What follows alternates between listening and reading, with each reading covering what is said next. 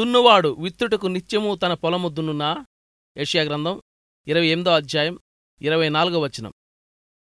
వసంతకాలం అప్పుడే వచ్చేసింది. ఒకరోజు నేను ఒక పచ్చిక మైదానం మీదుగా వెళ్తున్నాను. గడ్డి మెత్తగా పట్టుకుచ్చులా ఉంది.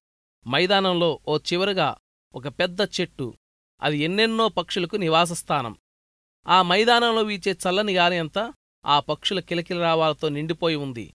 ఆ చెట్టు క్రింద ఒక ఆవు పడుకొని నెమరవేస్తుంది బాటికి యువతలుగా ఒక పొదకు బంగారు చెంగావి రంగులు కలబోసిన పూలు గుత్తులు గుత్తులా పూశాయి. దానిపై ఓ వైలెట్ పూలు పూసిన తీగ ఎగబ్రాకి ఉంది. ఆ ఫెన్సింగ్ నానుకుని అలా నిలబడిపోయి ఆ దృశ్యాన్ని తదేకంగా చూశాను. ఇంతకంటే అందమైన గడ్డి మైదానం అందమైన దృశ్యం మరెక్కడా లేదనుకుంటూ. తరువాతి రోజు కూడా అటుగా వచ్చాను. చూస్తే ఏముంది?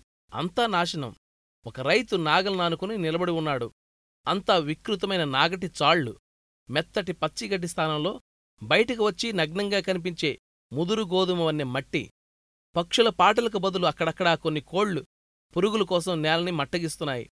ఆ పూల పొద వైలెట్ పూలు పూసిన లతలు ఏమైపోయాయో చాలా బాధపడ్డాను.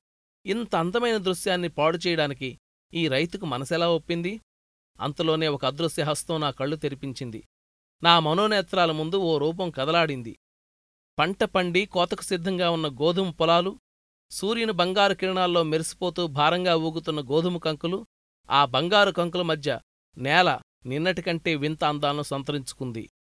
మన పరమసిద్ధిగాడు వచ్చి మన హృదయాలను నాగలతో లోతుగా దున్నేటప్పుడు మనకెంతో అందంగా కనిపించిన వాటిని త్రవ్వి వేళ్ళతో సహా పెకిలించినప్పుడు బాధగా చూస్తున్న మన కంటికి ఆ ఎర్రని నేల మాత్రమే కనిపించినప్పుడు మనకు ఈ దర్శనం కలగాలి. పుష్కలంగా పండి కోతకు సిద్ధంగా ఉన్న పొలాన్ని మన ఆత్మనేత్రాలతో చూడాలి. దేవుడు నా ఆత్మను దున్నుతుంటే నేనెందుకు పెనుగులాడాలి? సగం పనిచేసి వదిలే సోమరి రైతు కాదే నా దేవుడు. పంట పండించడం కోసమే ఆయన ఇది చేస్తున్నాడు.